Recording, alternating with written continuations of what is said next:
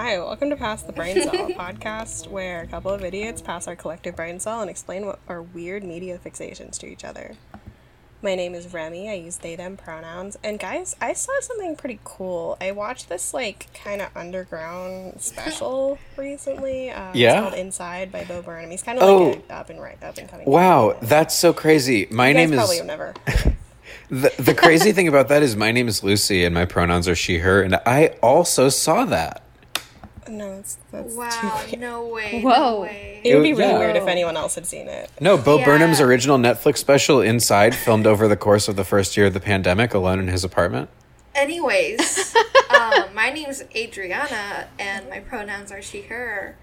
And you know what? I I watched it, but I didn't watch the first like twenty minutes. So you know, I. I Oh guess. man, you missed the best so, songs. so you didn't like experience like the ARG part. Yeah, I have no what, idea what that means. Wow. You didn't. You didn't That's see a- his dick. No, that's a that's a strike one on Remy. God You- you- it, that was I a lost. miss. Um, I'm Kaylin. My pronouns are she, her, and believe it or not, I also saw that Bo Burnham special. What are the odds? What Hey. are the odds? Hey, I have a, a crazy idea. Yeah. Well, Do guys- Spill it. You guys want to talk about it? No. Whoa. Whoa. what is this? A podcast? Actually, We have I to have, like, a- a new- it. Oh, all right, cool. Well, my topic for today is uh, Hold on. Hold on. Hold your Buttholes. horses We all have them. all right. Um, so this is a um, we need to have like a new little intro song for this segment.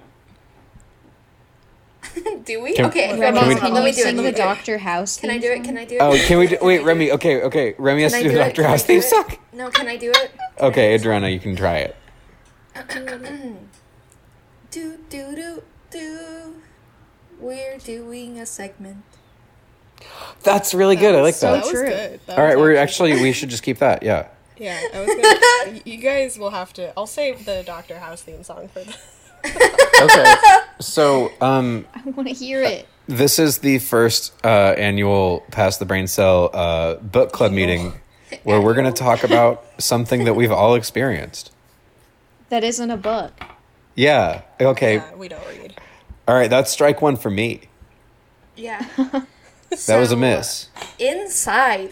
Yeah. Okay. I'm really curious to know what Adriana thought about this because Adriana, have you seen any of Bo Burnham's other specials? I mean, I I don't think I saw them fully, Yeah. but I did. Uh, well, we we watched we watched Make Happy and What together. um. Oh. So the thing is, is that I don't remember that. Oh Wow. wow, that was such a special time to me. was- The fact that you don't remember. well, okay. Let's you might do. not remember. You might not be recognize him because he was full twink mode back then. Yeah. No, okay, no, I know who he is. Yeah. I know his songs. Yeah. Um, you know, left brain, right brain. Um, Yeah. So true. well, the thing is, his specials have always, towards the end, especially, gotten very introspective and serious and and more And sad. performance and sad and more performance arty. yeah, I Um, definitely got that Yeah. here. Um, well, what did all of you? I mean, uh, this is open to the floor. I, I, you know, just to start out with, what did what did we think of this? Loved it. I thought it Yeah. was perfect. I thought it was incredible. Uh, you guys might know me from my letterboxd review, which currently has. let's. Oh yeah, where's that at? Last I saw was like 700. Oh my god, twelve hundred seventy. Oh my Jesus God. Christ. God. Um, Can You're so can you read the review for us? Uh, yeah, I'm gonna do a dramatic reading of my review. Okay, okay. Um, now I'm horny and I feel like shit. Wow, Yeah, I like that. classic. So true. So So true. So raw. Yeah, Yeah, I mean, that kind of there's. sums up my feelings. I don't even know where to start with this because there's so much that I love about it, and and it's also one of those things where like, it's so good that I'm mad about it because I mm-hmm. didn't make it. Maybe maybe we could say our favorite parts. Yeah, I think that's a good. Oh, okay, but see, that's also hard because there's a couple for or me. like, or like Pick one, one, that you out. to you. baby. Uh, go fuck yourself, jabroni. Okay, actually, can I? Um, Okay, I the the thing that I have been thinking about the most, and this is, can I like film major out on you guys for a sec? Yeah, yeah, yeah. Yeah. Okay, the the part that I've been thinking about the most is the intermission segment, Interesting. um, where he wipes down the camera, and I, I think you know obviously it's framed very well, and the focus is really incredible. Um, So you're and telling I think me he didn't actually wipe the camera? no, because the camera uh, uh, there's no camera big enough to wipe it like that. Unfortunately, not square. Okay.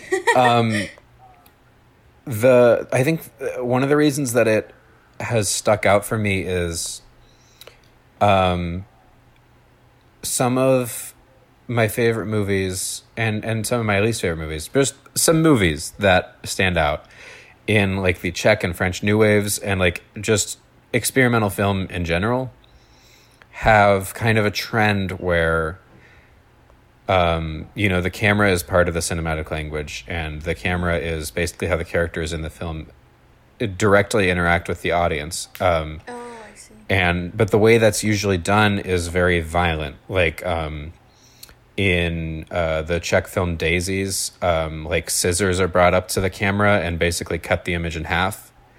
Um, That's neat. or yeah or like um in one of uh francois truffaut's movies i think the the um like the picture frame basically is is picked up and smashed Oh, wow. and i like i think something that stuck out throughout this special to me is that as like raw and really harsh a lot of it is he Bo Burnham has a very complicated relationship with his audience in that he doesn't want to baby them, but he also doesn't want to hurt them. And I think it very much feels like a moment of caring and like caring for the people that are watching and caring for the film itself. And just like this this moment of just like cleaning something off and just taking care of something feels very kind. That's super cute. Yeah. That's a really interesting take. I like that. Th- thanks. Yeah. Can I go? I have one. Yeah. Um, so a movie that I will never stop talking about apparently is I'm thinking of ending things, and uh, the ending, like towards the end of Inside, they kind of have a moment that reminded me of I Think You Should Leave, where he like leaves his house and he's on a stage. Yeah. Um, and I think it kind of ties together some of the threads of like, because he was talking about how he was too afraid to perform for a long time Yeah. before even the pandemic. Like, he stopped performing for like five years. Yeah. And I think that's something that people don't really talk about as much with the fact that we've been horribly traumatized for a year is like it was horrible and traumatizing, but also it gave us time. Yeah. And now he's like back in the public eye. Yeah. And he's like that scene where he's like physically he's doing a lot of like physical performance of like trying to open the door Yeah. back up again to go back inside and he can't. That is one of the most upsetting things I have ever seen put to film.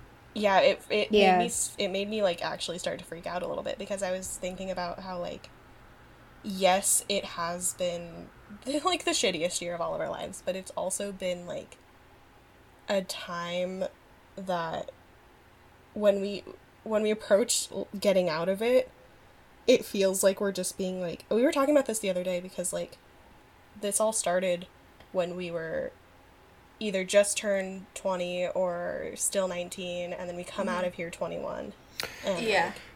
Yeah. you're just you're just in the eye again you're Yeah. just like on stage again and you're expected to like I'm expected to be 21? What? you're expected Yeah. to do the same shit that you were doing I'm expected to be a You're- person. but then you can't go back in even though you were tortured you kind of want to just go back Yeah. Right. and i don't think that's Yeah. something that a lot of people talk about because i think a lot of people talk about how great it is that like we're getting back to normal they don't talk about how like It, there is a no normal. year of trauma is isn't gonna like Yeah. just go away when you leave. Yeah. Yeah, for sure. Um, and that reminded me in the same. I don't. This is the last reference to another movie I'm going to make. I promise.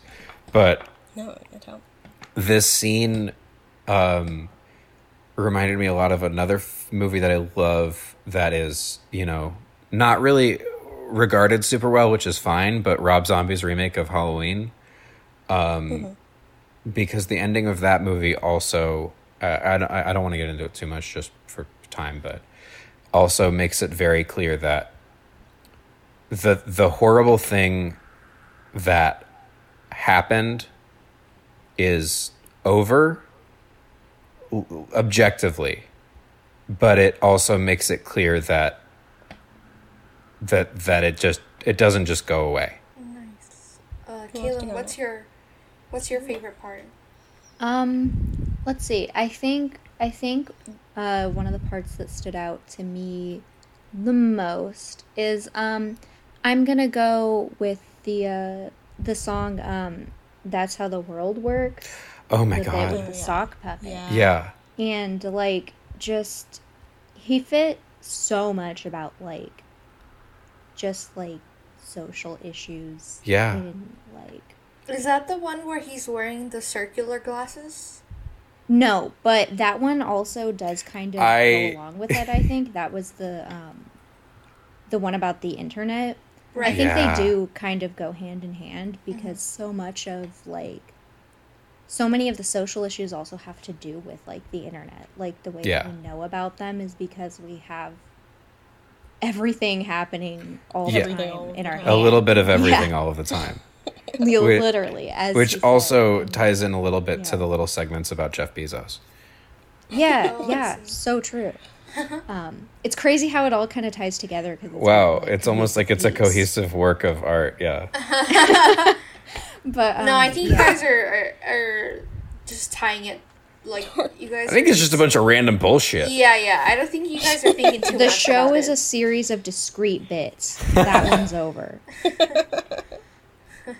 um, but yeah, I just I think it's really interesting that with like all of his specials, they seem to be like perfect for like the place I'm at in my life when they come Yeah. out. Sure. Like they're always exactly kind of what I like need. Yeah. Which is also time- hard because uh, because because part of it and and part of the message of this special especially is that uh, part of the problem is that we all relate and part of the problem is that we all feel the same Yeah. all the time Right. Absolutely. Right, that makes sense. and that we all relate to each other's Instagram posts to the point that they're indecipherable from each other. Yeah. But like what can I do about that? No, same. no, like yeah. No, but like- yeah. I, I, I also like the sock puppet a bit because I, I think what you were getting into is that like he is really good at introducing nuance into his comedy, which is such a hard thing to do. Yeah. Yeah, absolutely. And, like, Part of the comedy is the nuance, like the fact that things seem like they should be so simple, and then it's just like, nope, everything's bad for a lot of very complicated reasons. Yeah. yeah.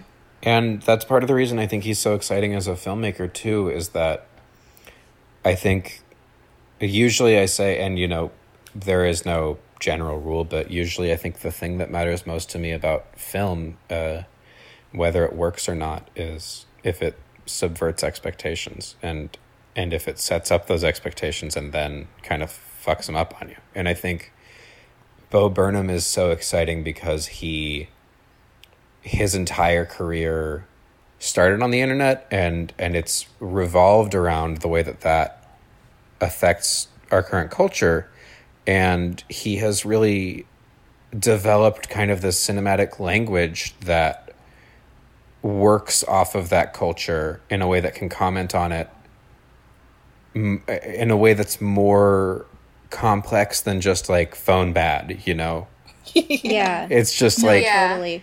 he's not like phone bad he's like phone creates an entire another realm of being and we have to explore what good and bad mean there If Adriana, what was your ask- favorite? Yeah. oh yeah yeah, I do want My favorite part was when he was doing his little dance.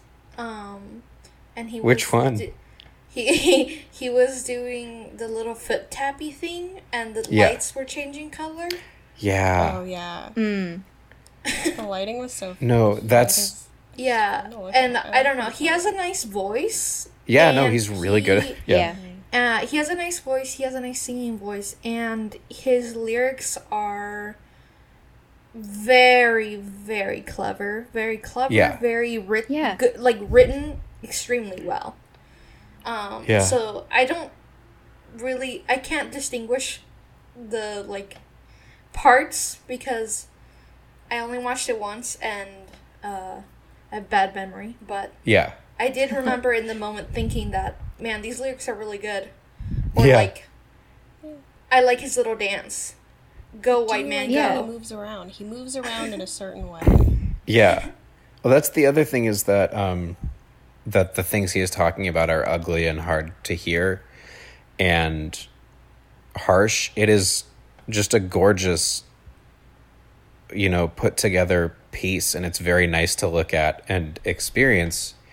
And I don't know. I I I sorry. I'm like uh, trying to figure out how to phrase this best, but I think I think something that strikes me so much about it is the way that it's cruel and kind at the same time i guess Right. like I think like I think like as a theater nerd, um, it also like very much reads as I don't want to call Bo, Bo Burnham a theater nerd, but he's a live performance specialist, and Yeah. like, you can tell in a lot of the ways that he does filmmaking. Like, there's a lot of stuff that he does that's just very like filmmaking, but Yeah.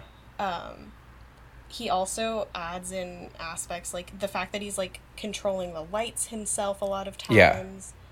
Uh, he adds in a lot of aspects that I think only a person experienced in live performance would think to do, yeah and I think that's really cool. Right. Yeah. Um, I really like the part where he um he's showing himself like messing with the lights, where he's like yeah Yeah. adjusting that stuff and like including Yeah. it in the in the in the part itself like including it in the special itself as like this here you can see like it's easy to watch something and like not realize what effort goes into it but i think Yeah. in this special you can really see like the effort you can s- i think at the end you see him say like this is my thoughts for an ending song and it shows him like in the in the beginning of the Yeah. scene, he had like Yeah. A shorter Yeah. beard and then at the end when he like fades into his like current like his beard is fully grown in it's crazy it just yeah I like to think that this was a project that was constantly like growing as Yeah. Yeah. it started getting shittier and shittier because he couldn't have predicted how long. Yeah. He right was i gonna mean be yeah and it's it's i mean just the time passing and the way that it is incorporated into the work i think is really interesting mm-hmm. Yeah, I felt like by the end I went through like another year of it. yeah It was really well done in that way. yeah I, did, and I it's started tearing up during the the part that Adriana was just talking about because like oh same the idea of looking back at myself a year ago and being and being like, Yeah. you're gonna go through this for a lot longer than you thought you were. i got i got Yeah. choked up a few times yeah.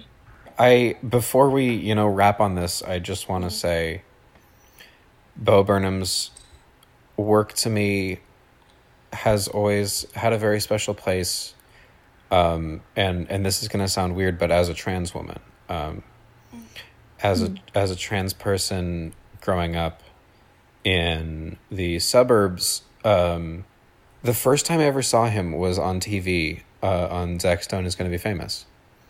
And wow. I remember thinking, I've never seen somebody make art about making art or perform about performing. And and and obviously that you know there has been stuff like that before, but but growing up I was not exposed to any of that. None of it was on MTV. So Yeah. I saw this and I saw this story about a person making personas for themselves and making developing the person that they want to be and just choosing to be that person That's interesting. and and the way that that like the the the line between you know authenticity and performance and and what is real in this persona and what isn't and what are you putting on for other people and what are you putting on for yourself and that resonated with me a lot and it still does and and i feel the same way about make happy and i feel that way about eighth grade um his movie Oh, yeah, don't even get me started on eighth grade. yeah and and um and especially with inside um and uh, a very i'm sorry if i'm monologuing right by the way No, go for it.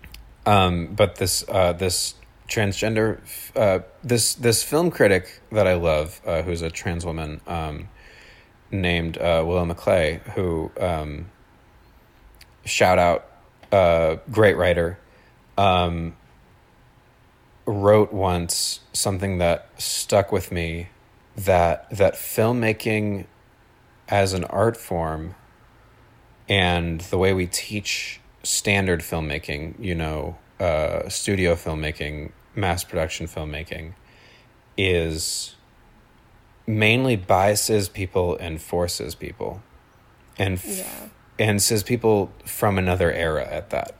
And for trans people's narratives to really be shown on screen, there has to be a new kind of movie and like new cinematic language made by people who understand the times we're living in right now. And, you know, Bo Burnham is not trans, um, but his work does kind of create that new language and a new language that resonates with Yeah. me a lot. So, um, I think it's very special. Anyways, sorry. Um, No, yeah, I get you. Yeah, Like, that was really interesting to hear.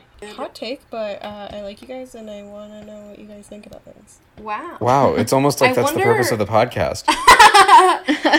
No, I think you're wrong. No. Um, Anyways, This podcast is about Uh, us being hot. That is uh, that's so funny that we picked an audio medium for that. Yeah. Adriana, do you want to tell us what order we're going in? right, because the I'm the little today. listener today. Um, I don't have a topic, and because of that, I'm getting voted off. Bye, Adriana. We're gonna miss you. Um, I'm not. oh. I'm kidding. I'm kidding. I am. I'm joking. I'm sorry. Well, just for that, Lucy, you're going first. I'm going. F- uh, I'm going first. Yes. wow, I thought I first. thought you had a whole order already. I do Oh have shit. it. No, Uh, I- all right. Well, you know. Shh, that was my order, but I just I just made it into. I just. Oh, made it- okay. Shh. That's cool. Um, my topic Do is not going to peek be. behind the curtain, Kaylin. my topic is a sorry. little brief today, which makes me feel better about um, not shutting the fuck up about Bo Burnham. But Yeah. um, uh, okay, so I want to talk about, and and I already told you guys this. You know, usually I like to keep my topics a secret, but I'm talking about the LGBT characters in Sailor Moon. Um, just in time for Pride. right. Happy Pride Month, guys. We're recording this on June first. Yeah. Um, it's I don't know when it's going to release. Do not peek behind the curtain. behind the curtain. Okay, I'm I'm distracting myself. Um, the um, so I want to talk about queer characters in Sailor Moon, and um, to start off with, I know for a fact that one of us, who I'm not going to single out, doesn't know anything about Sailor Moon, and that's it's okay. It's me. It's me. It's Kaylin. It's me. Straight. She wasn't gonna single you out. I wasn't going to single. singling me out. Okay. And and So for anybody okay. listening, Kayla is your name is Kayla. Kayla. Kayla. oh man. Cut that out. Cut that out. cut Wow, that out. I think cut I'm out, gonna have to walk out of the podcast. Cut that out. Cut that out. Boy. Cut that out. Cut that out. I think for the first time, I'm gonna have to walk out of an episode. Your name No, is. you better keep it in, because how else No. will they understand why I left? I'm sorry. Kaylin is resigning from the podcast. No. I'm leaving. Oh, I fucked up so Um, bad. Oh, Jesus. You know what? If you do it one more time, it's over. I'll let it slide this one time. You're, okay, and it One sucks because I was gonna make a really good joke too. I was gonna say Kaylin is single and out there also. Oh yeah. Um, so true. Don't But yeah, I'll her, gi- I'll give you a pass because um, you know, my own mom has tried to fight me about how my name has been spelled. So how can I hold you guys to higher standards? I'm so sorry. I mean, you can. Please do hold me. It's not, it's not that hard. All right. It is. All right. Are we on done? this one thing. Right, All right. Are we done making this show about Caitlin? Thank you. All right. Sorry. No, your name is Caitlin. I'm Oh, cutting it oh, I off I was now. doing a bit. Lucy, Okay. All right. please. You want me to talk about Sailor Moon? I do. Okay. Anything Um, but this. anything but this. Okay. Sailor Moon is an anime. Uh, it's. All right. Thanks, guys. Uh, who's next? No, Sailor Moon's an anime. Um, it's uh, it's based on manga. Uh, sorry, manga. Oh my god, I'm fucking this up. Don't It's- gonna make you look great in the edit. Thank you. It's it's based on a manga. I'm from the south, so I'm allowed to pronounce things wrong. I thought it was pronounced manga for a long time.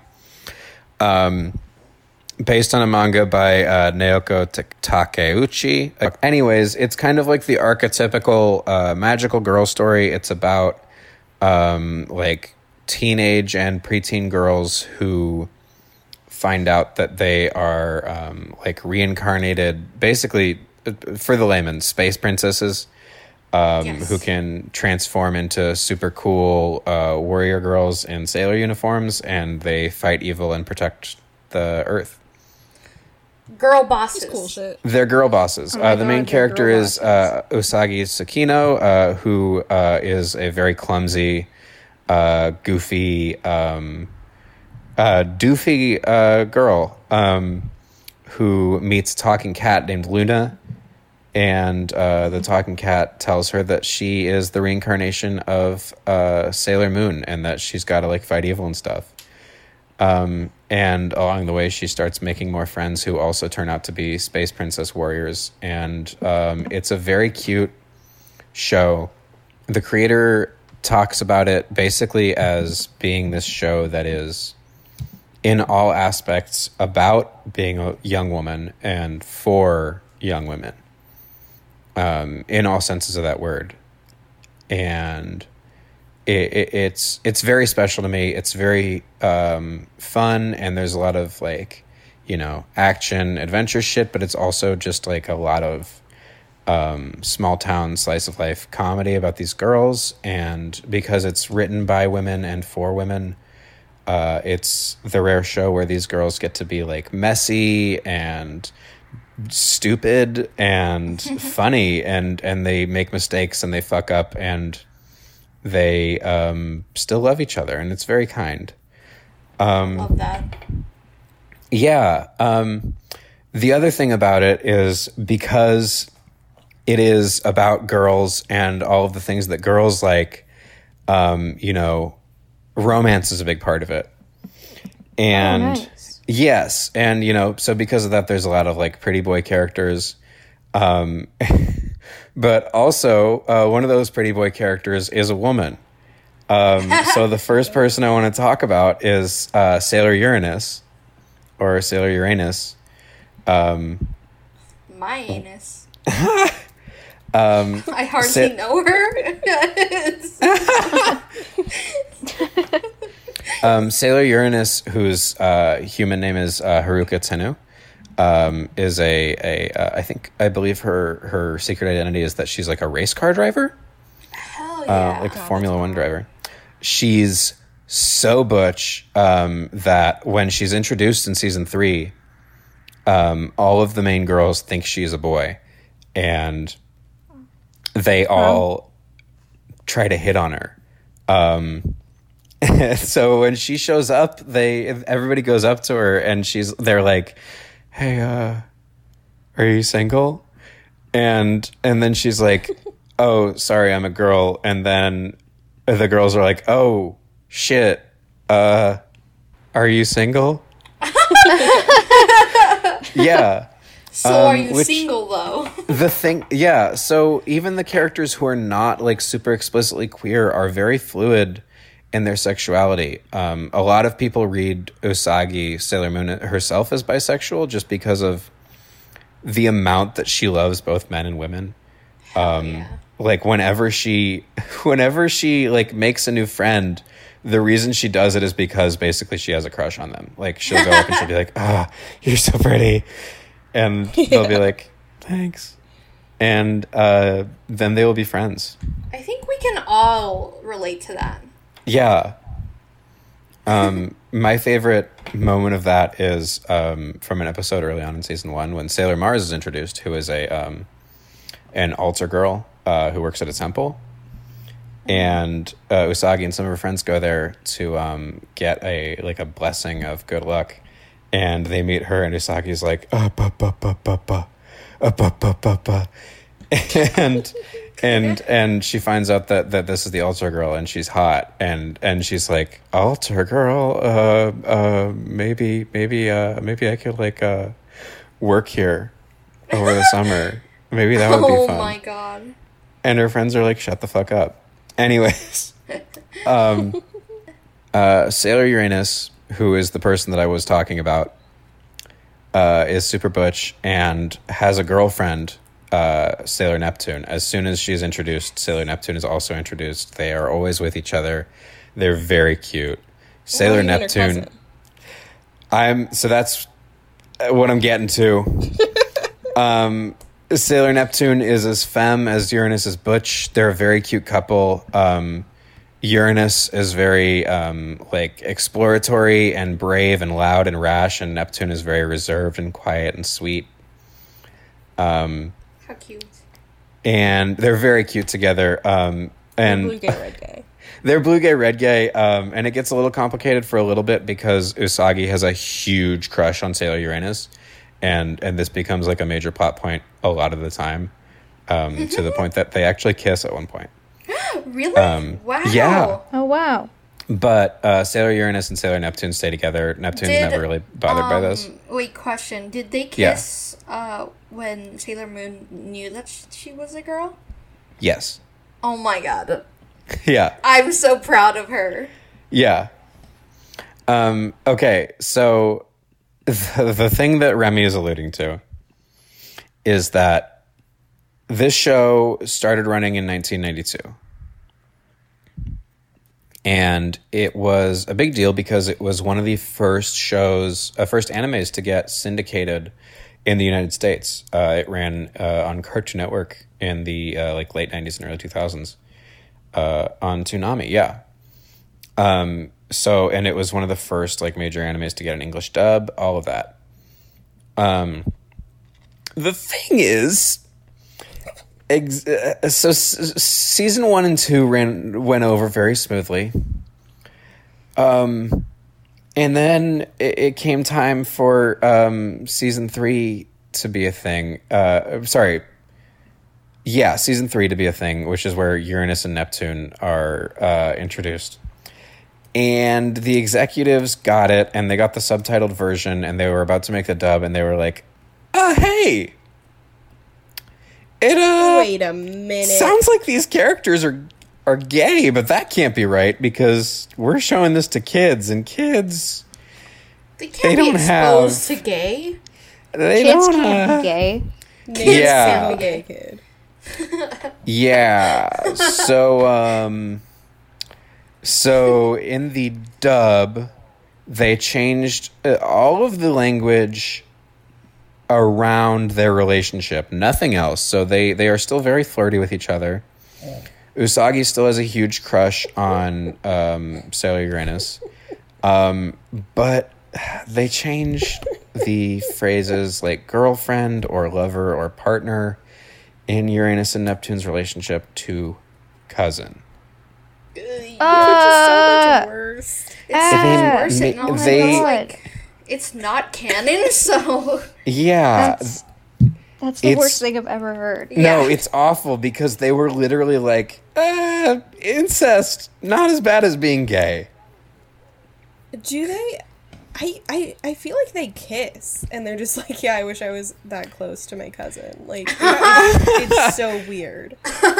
I I think they probably they cut out scenes of them kissing, but I know that there are still like um like there's this very there's this one very long drawn out scene of them like um like looking at each other by the side of a pool and like Uranus is like very deep in thought and Neptune like comes up to her and her, she's like, "Hey, like are you doing okay?" and they like put their hands together very sensually.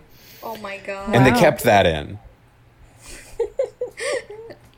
Yeah, I do that with all my cousins. Yeah. um.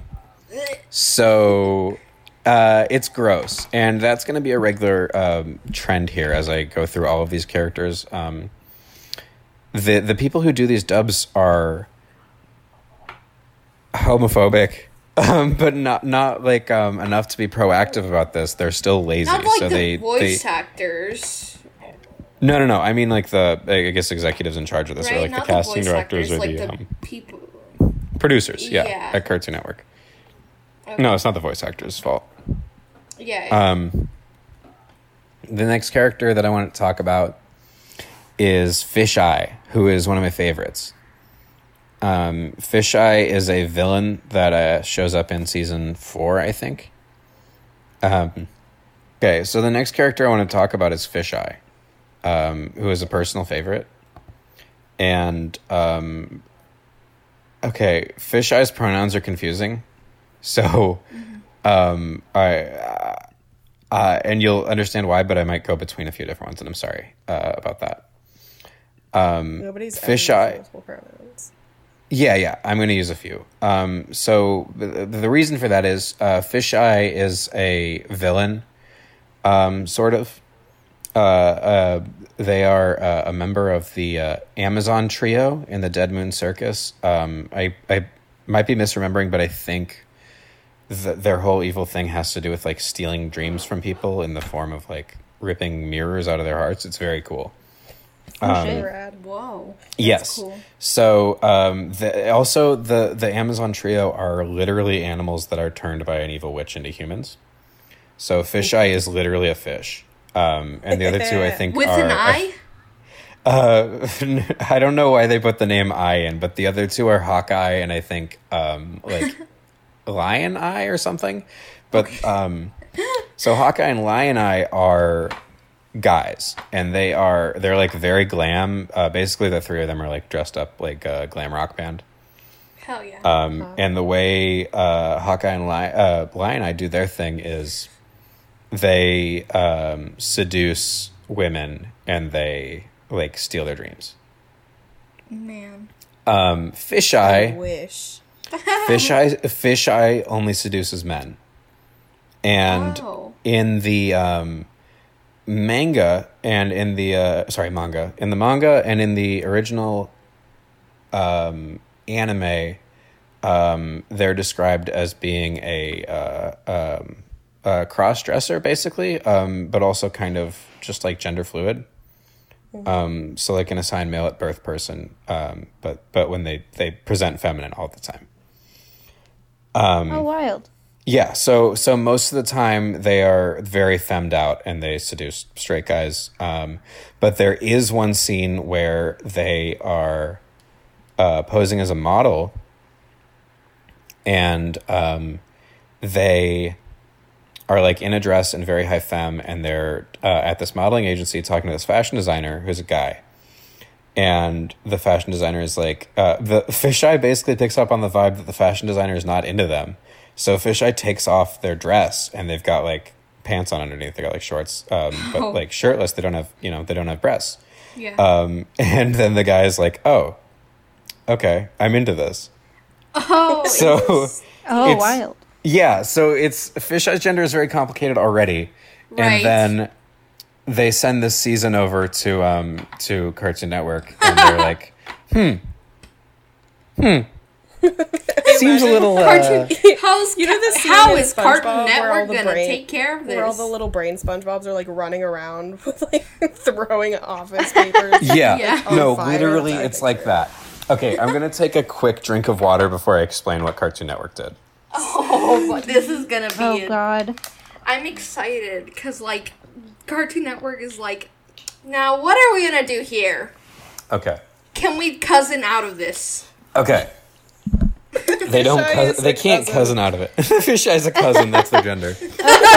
um, the way, and I've realized I'm ma- mainly using they just because for clarity, um, for Yeah. for straightforwardness. But again, you know, I don't really know what pronouns to use. Um, so the, the Cartoon Network just hires uh, a woman to play Fisheye, and in the the uh, Japanese anime, it's it's a man uh, who voices Fisheye. Um, so in Cartoon Network version, it's a cisgender woman who voices Fisheye, and they just There's say no Fisheye is avoiding the queerness though. right. They just say Fisheye is a woman. And well, yeah, but they kept the scene in in the with the fashion designer, so she still like takes her dress off and she's like nipples. flat underneath, and she's like, uh, she. I think the line is like, she's like, I'm not like any other girl you know. So And so trans. So they made it more. Yeah, they made it. yeah, so they made Fisheye a trans woman. So they doubled down. Yes.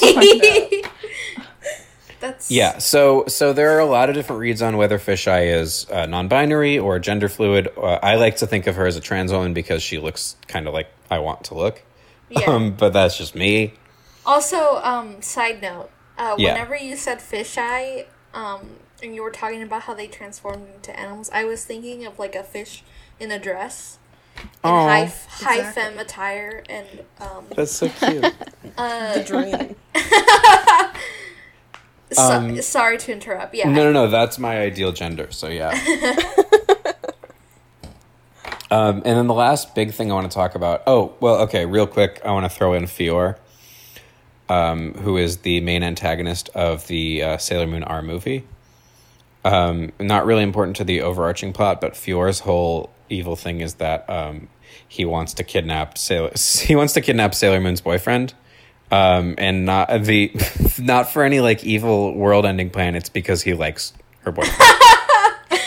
I like him, so Yeah. I want him. Yeah. So it's it's he's gay for him. Um, and there are a few other gay villains. Um, oh my god. Um, yeah, I guess I need to talk about um, uh, Kunzite and Zoisite are um, two villains in the first season. They're both guys and they're a couple. Um, Nice. But Cartoon Network's thing is just that they made one of them a woman. oh, that's right. There's a bunch of like they're weird like mineral shit, right? Because the there's the Yeah. yeah. like Beryl. Yeah, it's a whole thing. Um, but yeah, so that was one of the more straightforward ones because they're not really major characters, so it doesn't get complicated. So in the English dub, Right. um, uh, uh, uh, Zoisite is just a woman, and that's just how they explain it off. Um, but but they're boys.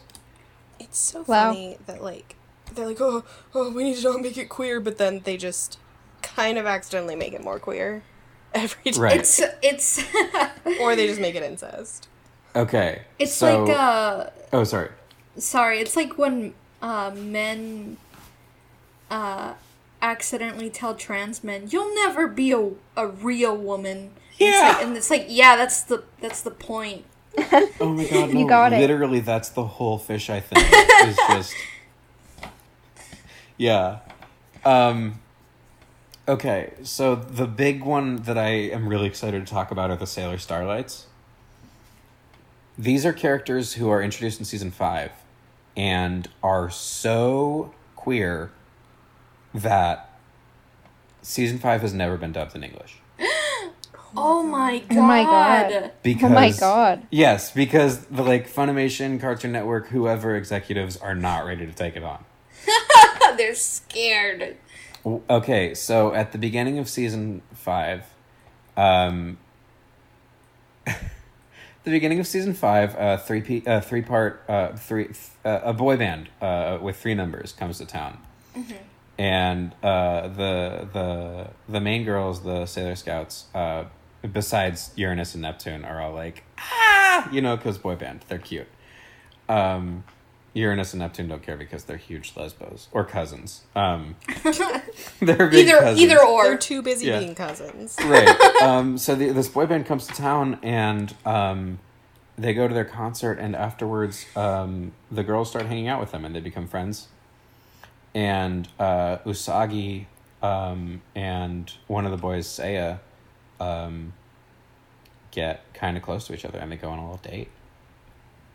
Usagi Um, is Sailor Moon, right? Yeah, yeah, sorry. Okay. Um, and then something goes wrong. Uh, you know, Earth is threatened. Whatever evil alien monsters are showing up. Um, and Usagi transforms into Sailor Moon, and Seiya transforms into um, I think uh, Sailor Star Pride. I might be wrong about that name. Star But- Pride? Okay, so the Sailor Starlights are this boy band, and their human forms are three That's boys, so cool. but they my transform into women.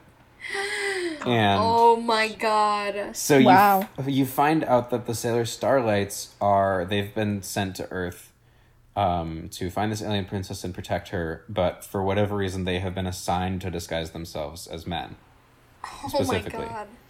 and the other two are not into that and they're very much coded as trans women uh, because they feel very like off and dysphoric in their human man form Oh, interesting. and they much prefer being their sailor starlight forms but Oh, Seiya wow. prefers being a human and that's why he likes usagi so much is 'Cause he because can she's be- human and he can be himself around her yeah oh, so he's- interesting. So He's that's trans. coded Crazy. trans mass. yes that's what's so interesting about it That's Yeah. so so cool. Yeah, and it's so like nuanced for like this show that's like marketed to very young kids. Um See, this Yeah, is what something happens when we take away the male gaze. We get fun, cool, funky stuff. yeah, no, when- it's awesome. When men aren't involved, gender is fun. and it's weird and um and it's very clear that like the Sailor Starlights are drawn in a way that is very different than the other Sailor Scouts. Um they've got you know very fun flashy like revealing outfits. Um but like they are specifically drawn like flat chested and like kind of longer limb proportions and broad shoulders and their faces and hairstyles don't change at all from when they're uh, in guy mode. So it's it's their bodies don't change, and and their bodies have nothing to do with their gender. So when they you know quote unquote transform, really they just change outfits and they they get magic powers. Which I think is really interesting because, like, I love the fact that their dysphoria is alleviated just by, like, finally I can put on some fucking glitter. Right. yeah, I because love same. that. yeah. And uh, yeah, they also automatically get a full face of makeup when they transform. But yeah. um, that is most of what I wanted to talk about. That's amazing. Um, I, there's a few other side characters, and like I said, you know, sexuality is very fluid in the show. Um, the the love triangle between Usagi and Seiya and Usagi's other boyfriend Mamoru is very very interesting. Um, but yeah, that's all I've got for today. Man, I love Uh, that. does anybody have any questions? no, not at all. Cool. All right. No, but I- but that was cool to hear. Thank you. Yeah, it was super fun. Oh my gosh, I'm super Okay. interested. I'm glad. Sailor. Moon is good. Yeah, I love Sailor Moon. I'd love to watch it with you guys sometime. Um, I I won't, but I appreciate hearing about this. That's 'cause I okay. would I never will. know if you didn't tell me. Yeah. Okay, so I think I wanted Kaylin to go next. Wow. Okay. Wow. Looks like I'll go next then.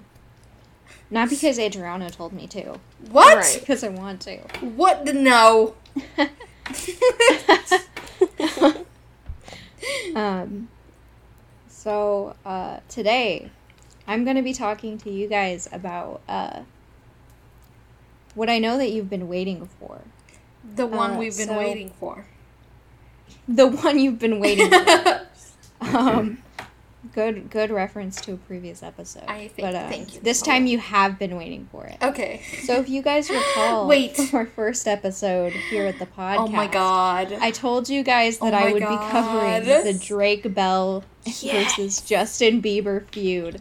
oh future episode. And this is that episode. Wait, wait, sorry, sorry. Who is, who is Drake? Drake Bell?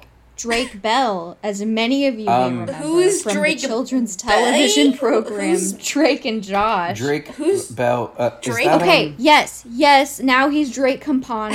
Some of you may know him as Drake Campana. Oh, Drake Oh, Campana. Drake If you know him, if you only know him as Drake Campana, you're too young to be listening to our podcast. Drake Hi. Campana.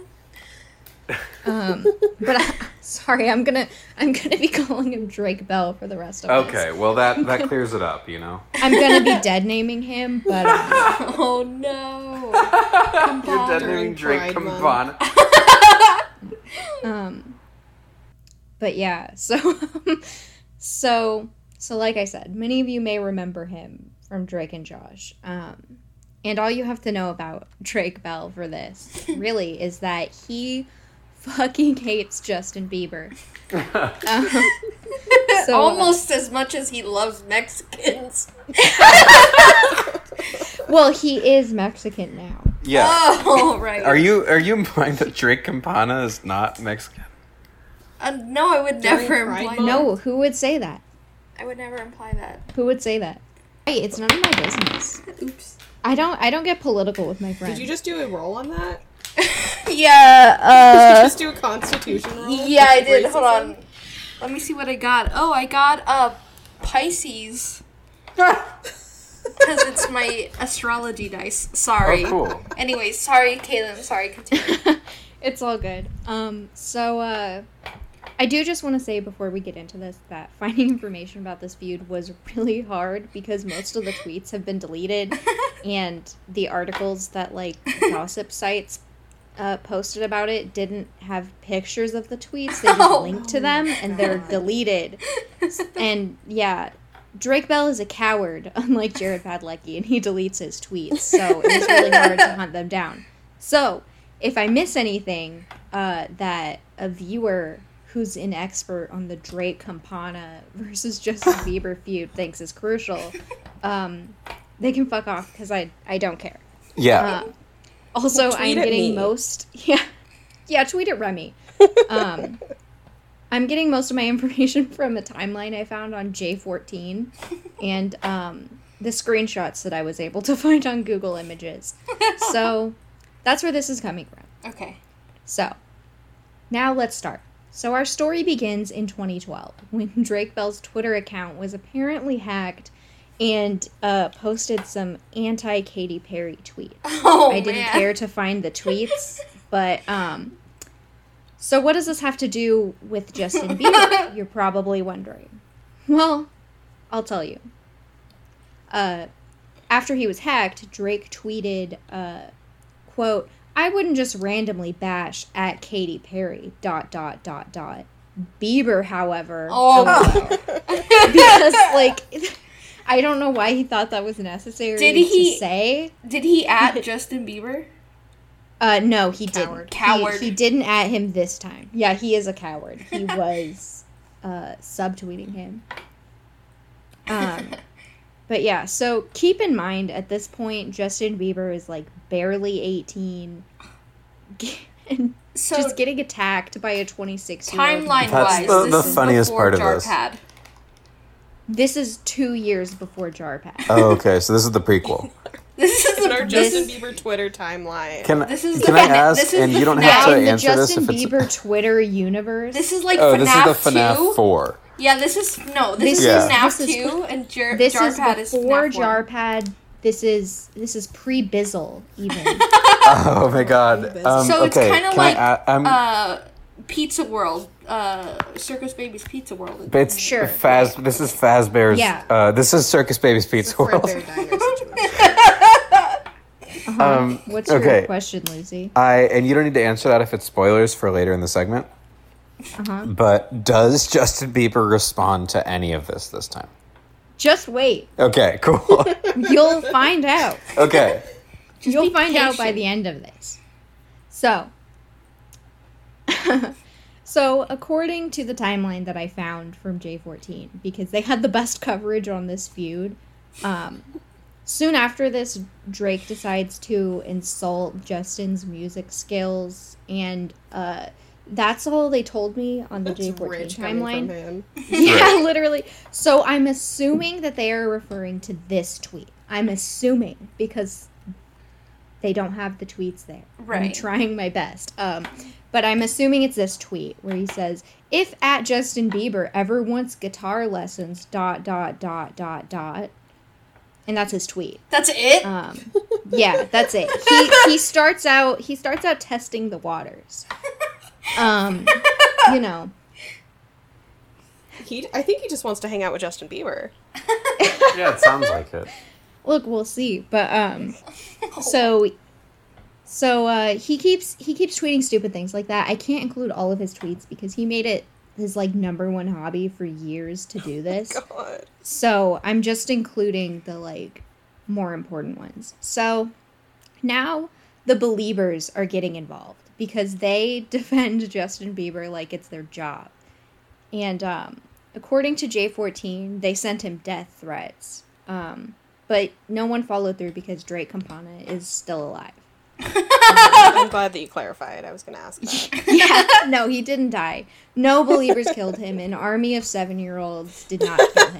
But they did tweet things like a picture of like a huge kitchen knife uh, at him, and Oh someone my suggested that someone suggested that they stone him. What? What? And um, I think these are funny, but like. I say that because he didn't take it very seriously, so I don't either. okay. And then Drake responded. He he couldn't he could not respond. He said uh, he posted some tweets. He said, "Beliebers in all caps who say they are going to find me and kill me dot dot dot. I will be landing at LAX in three hours on U.S. Airways dot dot dot. I'd love to see you try." He really said, I wish. He, he really said, come try it. yes, and um, He was literally like, was- so I come think and that kill was me. kind, Kind of a coward move because he was like, "Oh, I'll be at LAX. How are they going to get in with a knife Right. at LAX?" You know, I think that's, That's, a coward. I mean, move. outside Yeah. of LAX. I'm He just saying. have- he should have met them in an alleyway. Yeah, for sure. He should He have should been have like, told I'm them his gonna home be address. outside the McDonald's. outside McDonald's. Show- Be there. But then, then Drake took it too far, and he decided to attack me personally Oh, with the following tweet. He tweeted at you? He said, "Yes." He said, "It's okay," because somebody was like, "Don't tell them where you are. That's dangerous," or whatever. And he was like, "It's okay. Anyone who actually has a driver's license doesn't like it." Justin Bieber, so no worries. and um, that's a Oh my- personal attack because I still can't drive. damn, same, same. He came for me. Yeah. Well, you don't like Justin Bieber, so No, that's it's not true. really a personal attack at you. Like, um, so I'm also gonna throw some other obnoxious tweets that he sent out here because they're also directed at Beliebers, and like I said, the timeline's very hard to put together. He also said, um, "Okay, first Belieber with proper grammar that speaks with intelligence gets a prize." Ew. Dot dot dot dot. Ready go. and um, then he also tweeted, I used to worry about being a good role model and not using profanity in my media, but obviously, if this is how Bieber fans act, dot dot dot dot dot, he loves ellipses. Yeah, that's what I was gonna He say. He loves not finishing his sentences. Yeah, he loves being a boomer. You know, Drake Drake Bell, he says a lot he has a lot of talk for someone that might get scared if he meets a Mexican Belieber. That'd be so powerful. That's Oh my the only person who can kill him. So, you guys are finally gonna hear from Justin. Oh my god. God, I've been waiting for this since Jarpad. Wait, finally wait. Are we hearing from yeah. Justin or Bi- or, or Bizzle? You're hearing from Justin, Okay. not Bizzle. Bizzle isn't here yet. Okay, good. He hasn't been born Uh, yet. you're gonna hear from Bizzle too. Yeah, Bizzle wasn't born until 2013. So, so he finally posts about the feud indirectly with the following tweet, which seems like to me he was just trying to end it and like move on. He tweeted, um, "Drake and Josh was my favorite show as a kid, really, and like honestly, it probably sucks." To get attacked by someone you used to watch on TV. Oh yeah, that's really sad. But um that's all he says. Also for no now. reason. No, for no reason. Like this was pre Bizzle. Like what has he really done? Cuz like also Drake Bell has leveled no like real criticisms at him. Well, I mean, he's not even criticizing him. He's criticizing like little girls because that's the internet's. Yeah, he's thing to do. criticizing them too, but like he he started out being like fuck Justin Bieber. Right. Justin Bieber And being doesn't like even he know he guitar. can't play the guitar. Yeah. Which is like he he plays the guitar fine, but go off. um, but yeah, so Drake continues to tweet about Justin Bieber for no reason. and it's just like random stupid shit all the time. Like for some reason Drakesters versus Beliebers was trending. I'm sorry. Wait, I'm sorry. I'm sorry. Yeah. Are his fans called Drakesters? Apparently, I don't He think there's has enough of them to have like come up with that. No, I think he came up with it himself. Okay. That's my headcanon. That's my own theory. And um, so that was trending one day on Twitter, and he tweeted, "Drakesters versus Beliebers." crazy. At least ours is spelled correctly." And like, I've been trying to figure out what the fuck that means. What the fuck does that of mean? What do you mean Drakester. Drakesters is No, spelled like the, correctly? you you know these are both made up words. yeah. you fucking idiot. Both of them are technically spelled correctly. yeah. yeah, if I made up like Flognargan and then spelled it, it would be spelled correctly. Yeah, he's so fucking stupid. And like at this point, I'm begging him to shut the fuck up. But um but he won't. Um although he did he did give it a rest for a while, I think. Which brings us to 2013 Oh, when according to J14, Drake apparently uh, attacked Justin Bieber when he tweeted about writing a new song. And I'm assuming they're talking about these tweets where Justin tweeted, quote, doing some writing, a harmless tweet. And Jake res- and Drake responds, "Yeah, right." what? He's obsessed with him. Yeah, he can't just like mind his own business. yeah, right. I think he follows him because, like, how else would you find Oh, he has that? notifications on. Yeah. He's such a freak. It's so funny. He has a fake Um. Twitter account to follow Justin Bieber, and like He has some. That's so funny. He has like a, you know, the Randy Jackson shrine from, from Mike Oh my god. he has one in his in his. You know, interestingly, I didn't include this in this, but um, this year he did post on I think it was his Instagram. He posted a picture of him like wearing Justin Bieber merch, just like, randomly. And like people were like, "Oh, is he ending the feud?" And the answer is no, he wasn't. He wasn't ending the feud. The feud continues. But yeah, he just did that inexplicably. So here I'm just including some more random tweets that he sent because the timeline that I have doesn't show me all of the tweets with enough like context to figure out the order that they were posted and a lot of the screenshots are like from a time where the Twitter format didn't always show you the date. right. Um, so it was really hard to figure out. But um, so here's these other things that he tweeted at Justin Bieber, and these are not in chronological order. These are just things he said. Um, he said, "quote Justin Bieber is five foot six. Now I understand why you guys love him. He's the same height as all you twelve year olds. I get it now. Sorry, guys. What And the fuck is his so deal? I have some commentary about this. Right. yeah. When I was twelve, I was, not using my amazing five foot six. No, same. Neither was I. I was literally like not even five feet tall. But go off, Drake. Um, I'm not even there yet either. me I'm neither. I I haven't made it yet. I'm the only But yeah, so uh, so using my amazing height guessing powers, when I read this tweet, I was thinking, I was like, you know what? I'd bet anything that they're the same height, oh my and they are. They are both five nine. So like, I don't know what he was trying to do there. I there. almost fucking choked. I'm I'm Why sorry, but if you're gonna that? make fun of someone's height, you gotta What? be No, at you- least like a foot taller than You them. must be this You tall have to be joke. at least six feet tall. Yeah.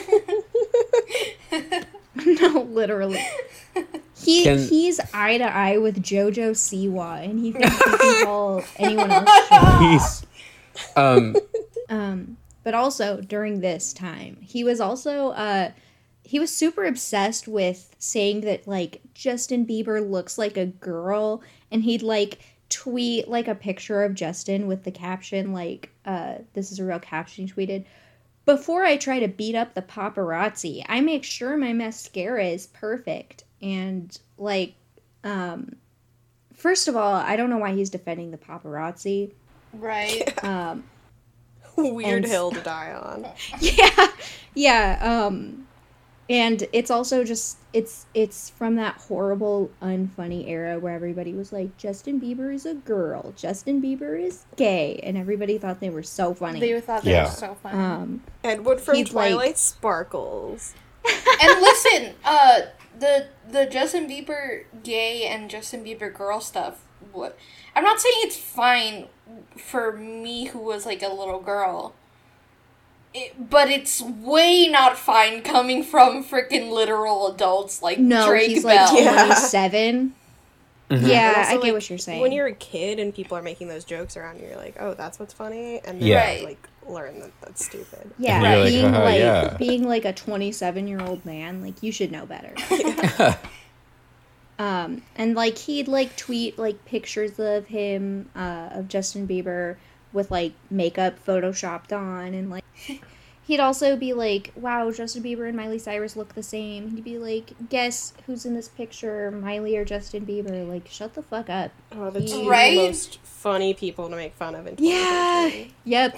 2013 baby. Um he would he would not give it a rest. He thought he was so funny. I feel like I may be going off on a limb here, but I think he would kind of have a crush on Justin Bieber if Justin Bieber was a girl. Oh yeah. Interesting. You know what's interesting? I didn't include this cuz I didn't include what like other people tweeted about this, but one of Justin Bieber's friends tweeted at him that he thought he had a crush on Justin. it makes sense. It does. Interesting. He's Oh, oh. overcompensating way too Wait. much. You said it was one of He's Justin so Bieber's obsessed with him. Yeah. Was it Lil Za? No, no. You will be hearing about Lil Za again though. Okay. Oh, good. I'm so excited. He's my favorite character. No, it was Not a character, he's a named- person. some other character in the lore. He's my favorite character in the podcast. Yeah, I, I know you guys love Lil Za. I love Can't get Lil enough Za. Za content.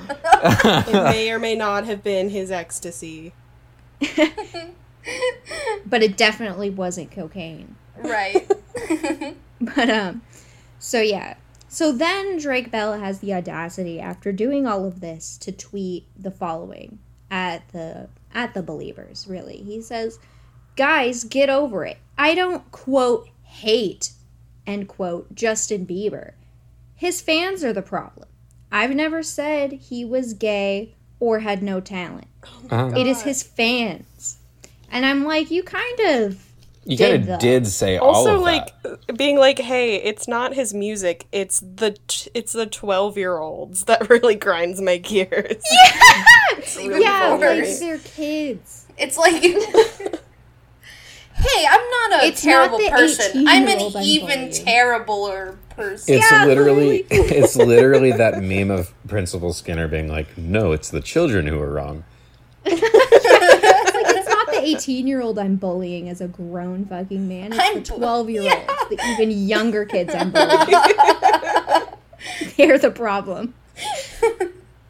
Um, and like, I didn't include this in my notes, but also, like, he's just as bad as the Beliebers. He would like tweet things like, I hope Bieber fever is fatal. And like, he told a fan that he would like hope hope that they died or whatever. my gosh. like Shit. he he was insane.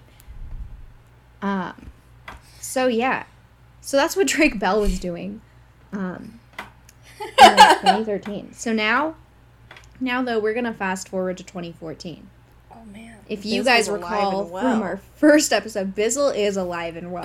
Oh my god. and I'm just going to tell you you guys are going to love him in this in this episode. I've got to tell you. I'm so excited about the Bizzle content.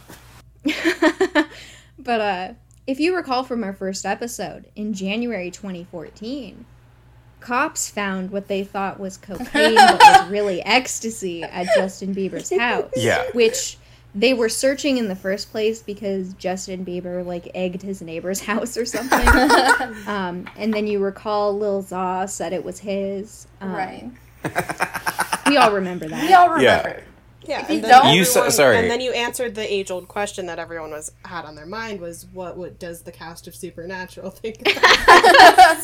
About yeah, I was like, they need to speak on this. Um, sorry, I just want to clarify real quick. You said Justin Bieber egged his neighbor's house. Was Yes. was that Justin Bieber or Bizzle? It was Bizzle. Sorry. Cool. Thank you for the It clarification. Bizzle. Yeah, I just want to make sure. Bizzle egged his his neighbor's house. Yeah. yeah, I just I like to say Justin Bieber though because the courts don't recognize Bizzle as his own entity, um, even though he is. He was born in 2013, died 2015. um, but yeah, so Drake Bell could not resist tweeting about this because he finally had something of substance to come at Justin Bieber with. He was like, finally, um, and he tweeted, he tweeted in true Jarpad fashion, "Hey, at Justin Bieber, how much are you paying Lil Za to take the coke rap for you? Be a man and take responsibility." wait, wait, wait. Learn Jarpad to and be an adult. They tweeted the same thing. they They tweeted, the, same, thing. That's so funny that both of these grown ass men were so mad about Yeah. this thing that didn't happen. No, literally. Be a man and take responsibility. Learn to be an adult. And Justin Bieber's like, I am 19. Did he say that? No, he No. didn't. He but, didn't like, say shit. He should have. Bizzle is Um, like a year old. He can't take responsibility. He's a baby. He's only been Bizzle for a year. Um, then he also said at Justin Bieber, instead of egging, speeding around your neighborhood and defacing property like a little shit, you should practice your guitar. He's obsessed with like, Why is he like that? It's not like he's good at guitar guitar. which is No. like he's he's he's fine at playing guitar. I also It's I like fine. the I like the assumption that once he learns how to play the guitar, he he'll be cured. Yeah. I no, no more Having criticisms of him. And then um and then I don't know if you guys remember from the Bizzle era, people loved talking about this um, when Justin Bieber was like drawing graffiti and everybody was like, "Wow, horrible person."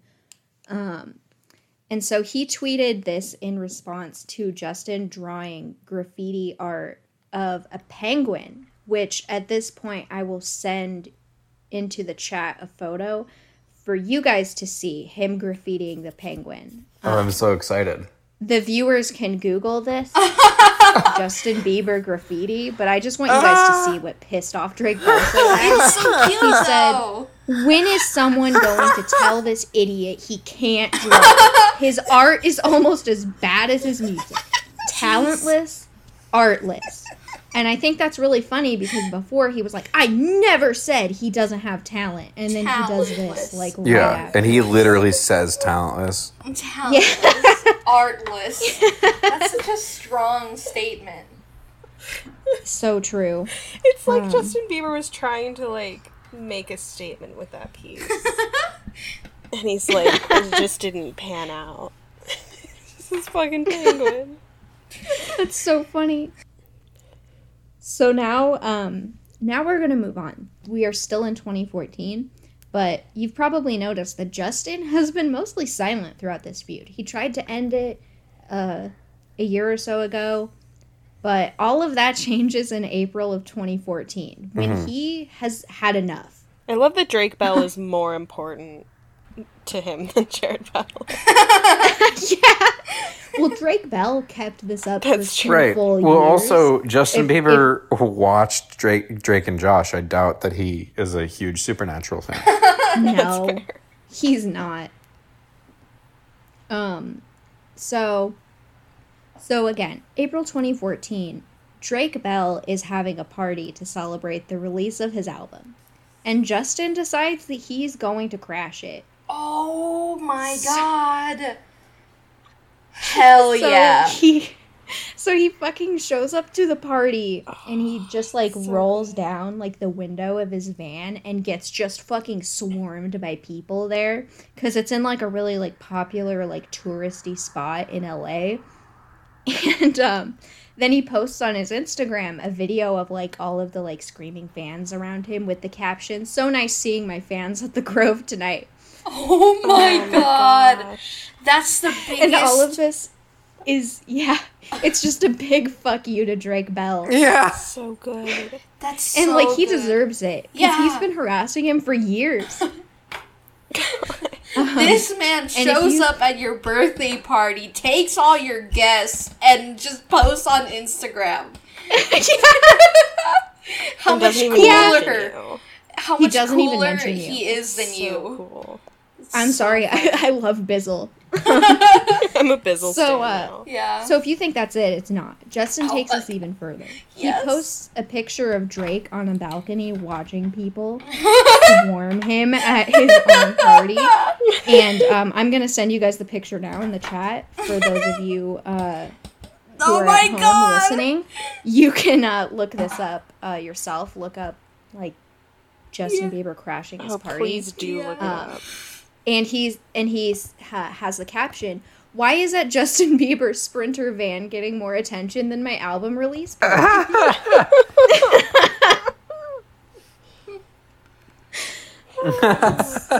That's so, So funny. um he's man. he's had enough Jesus, wow. I love Bizzle. I love that Bizzle is so mean. Yeah. Sassy. He's, standing up for himself. done he's been taking it quietly for years Yeah, I good for him. Yeah. Um, so yeah. So Drake does respond to Justin crashing his party and he like tries to save face, but it doesn't work because Justin fucking killed him. um, and I would include his tweets in response here, but I didn't feel like looking them up again because they're not worth it. They're stupid. Um, Yeah. and so after this, the timeline becomes impossible to follow and people stop kind of posting like articles and stuff about it. But based on the screenshot of some tweets, I'm concluding that this feud ends somewhere before 2015. Because in January 2015, Justin tweets, messed up my damn foot, SMH. And Drake responds, I know how you feel, man. Hang in there. And so it seems like Oh, wow. that's over. That seems nice. Yeah. But we never know what Drake Campana will do in the future. Yeah. You know, I kind of understand why he wanted to change his name now because Drake Bell is associated with this Drake Bell crashing party, and he's like, I want to get So away true. from that. That Yeah. was the big. Drake that was, Bell is dead. that No, was the it's- biggest roast of my entire life. I need to start over. Yeah. That's so funny. and it's funny because because Justin Bieber at the time was using a different name too. It's like um Bizzle. Yeah. the the W was so good that he was able to be Justin Bieber again, and the L was so bad that Drake Bell had to become Drake Campana. So true. so true. But yeah, I hope you my guys enjoyed that. That's all Yeah, I that was was a really well crafted like um segment. Like uh, it, it was Thank you. structured and paced very well. I love that. Thank you. I appreciate that. The tension, the intrigue. Yeah. Yeah. Lil Za made an appearance again. I was so Yeah. excited about Lil Cameo Za. from Lil Za. We love. Oh my god, we need to of the see if we can have. Lil Za on the podcast as a Oh my. I would love to have Lil Za on the podcast. I oh my would. God. We need to get on this. All Lil right. Za, if you're listening. Please, Please, we God, are your biggest fans. I don't even We know what you. you. do, but I want you. He does ecstasy. Oh yeah. Um. okay, so that was amazing. Thank you, Kaylin. Um, Thank you. Caitlin. now, um, Thanks, Dylan. the next person to go is me. Actually, uh, I lied to you. I'm not a listener. I'm just kidding. I can't host. Okay, How? so it's, it's Remy. Oh my gosh, it's me. Yes. I Yes, got chosen. it's your You got it's your chosen. turn to shine. Okay, so today, um, I I can't get enough of that Michael Eisner juice, Yeah, and I'm gonna be talking about him again today. you love him.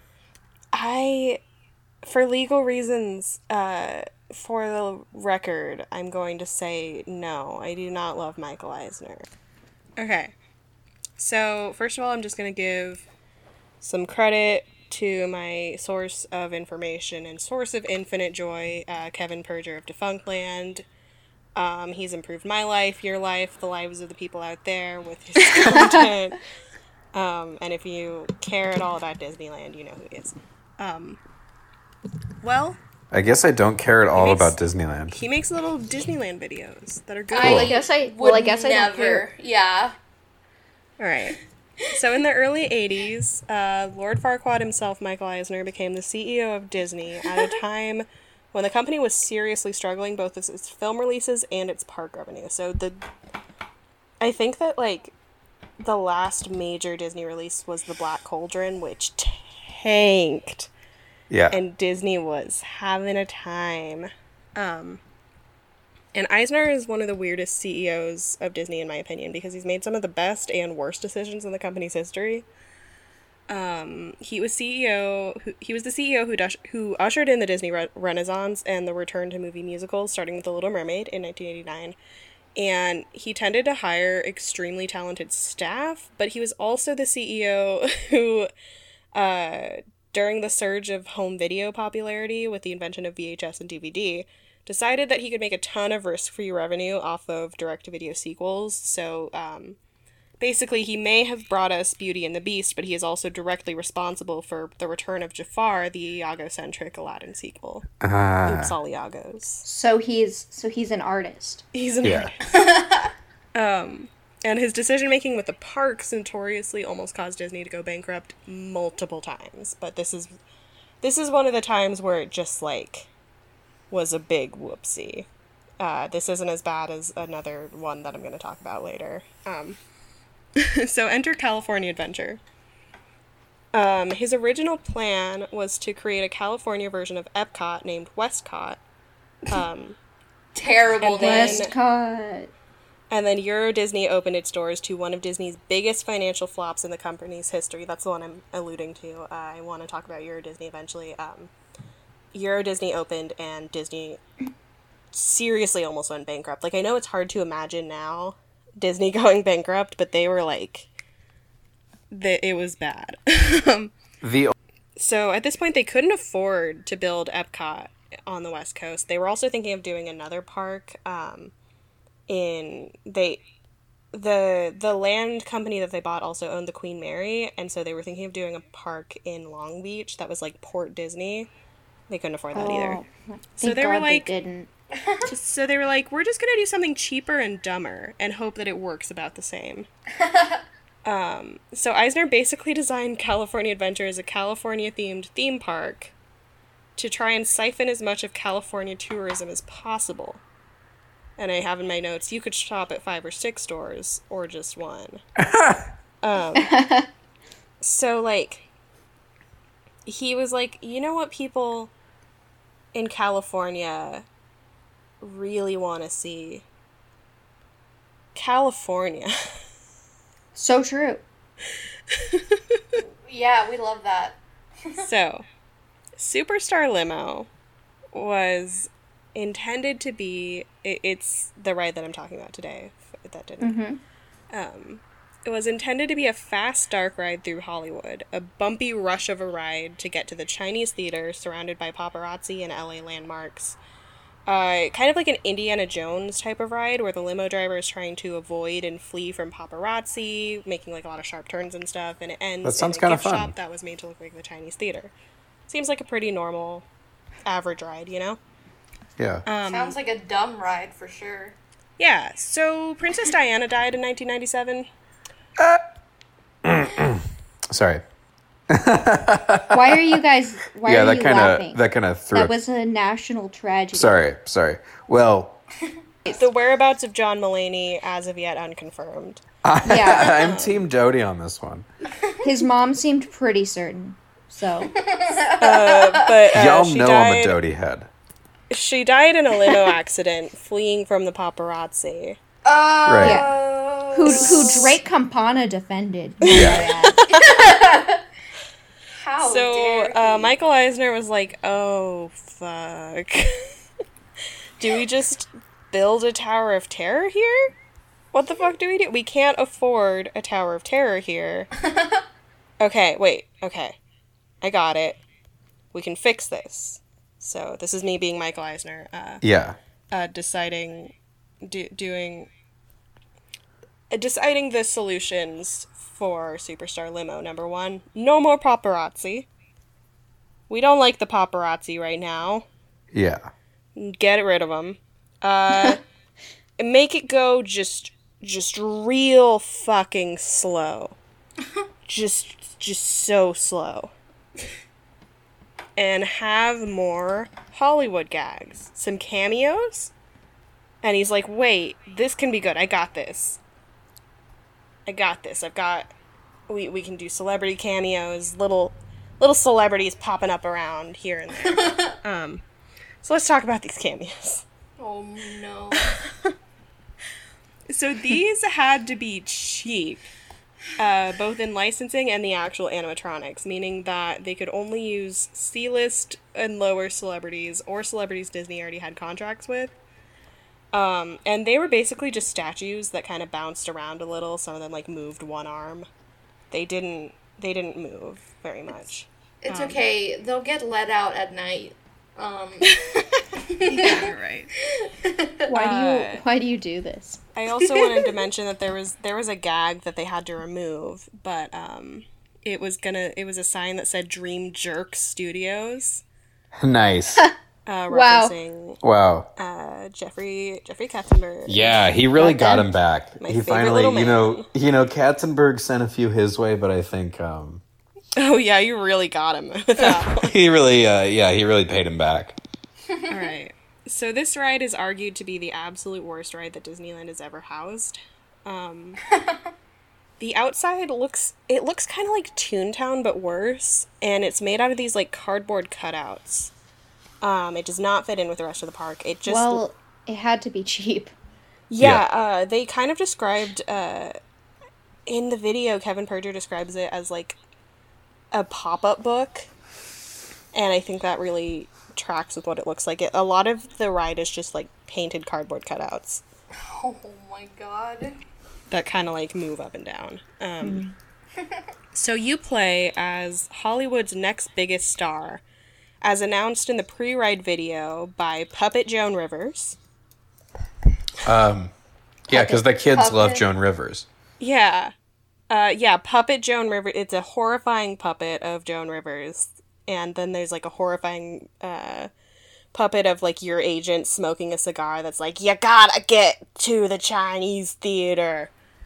You know, Hollywood. Yeah, Um, showbiz. so uh, here's some other celebrity cameos in Superstar Limo uh, Regis Philbin, uh, Melanie Griffith Yeah. and Antonio Banderas, Cindy Crawford, uh, friend of the podcast, Tim Allen.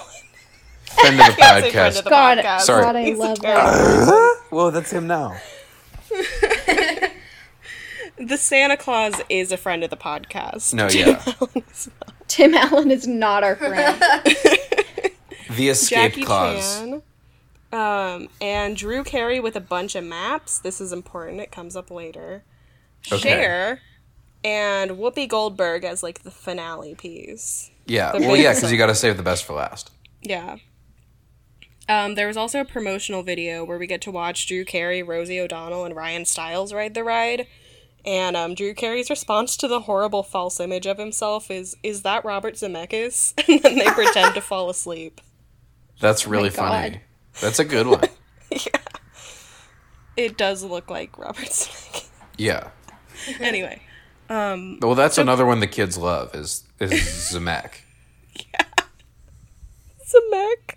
Yeah, that's um. I'm making a move. I'm making the sequel to Mank. It's going to be about Robert Zemeckis. Yeah, that's what the Wow. that's what the kids in Hollywood call him. Yeah, Bank? So basically, everyone hated California Adventure, and no one wanted to go there. And Superstar Limo, Superstar Limo, Superstar Limo closed the next year, and they considered um, putting like Mickey's and Goofies and shit over the top of the celebrities, which would have been better, but like still bad. yeah. But they also considered doing what I think is one of the worst missed opportunities of all time.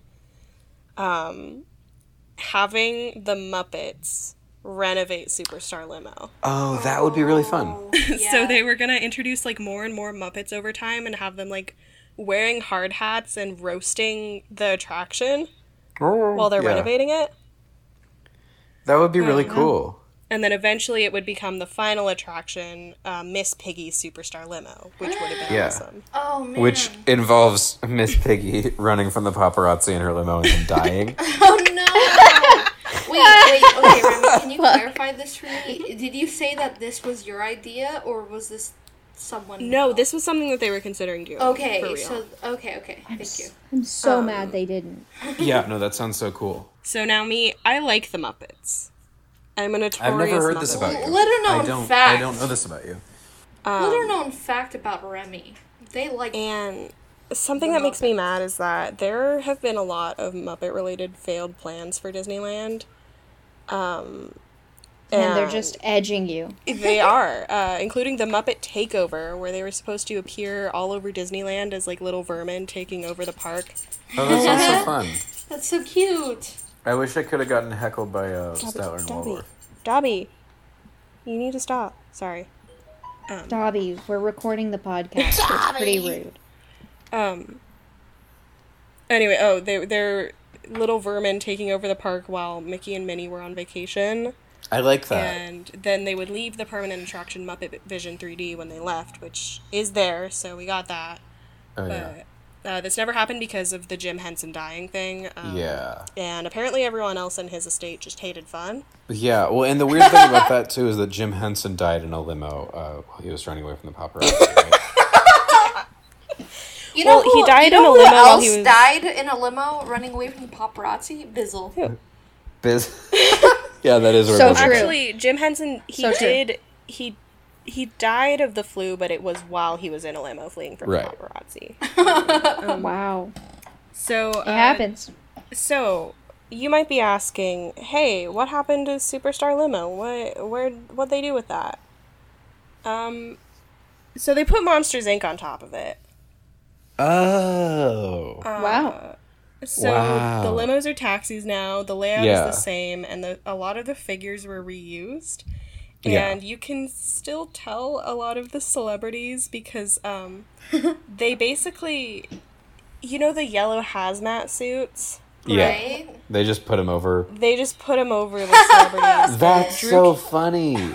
Drew Carey's celebrity is the easiest one to spot, or his animatronic is the easiest one to spot because he just like is holding a bunch of maps still. they didn't change that. Yeah. That's so funny.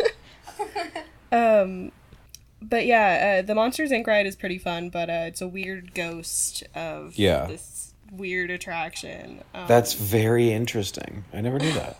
yeah.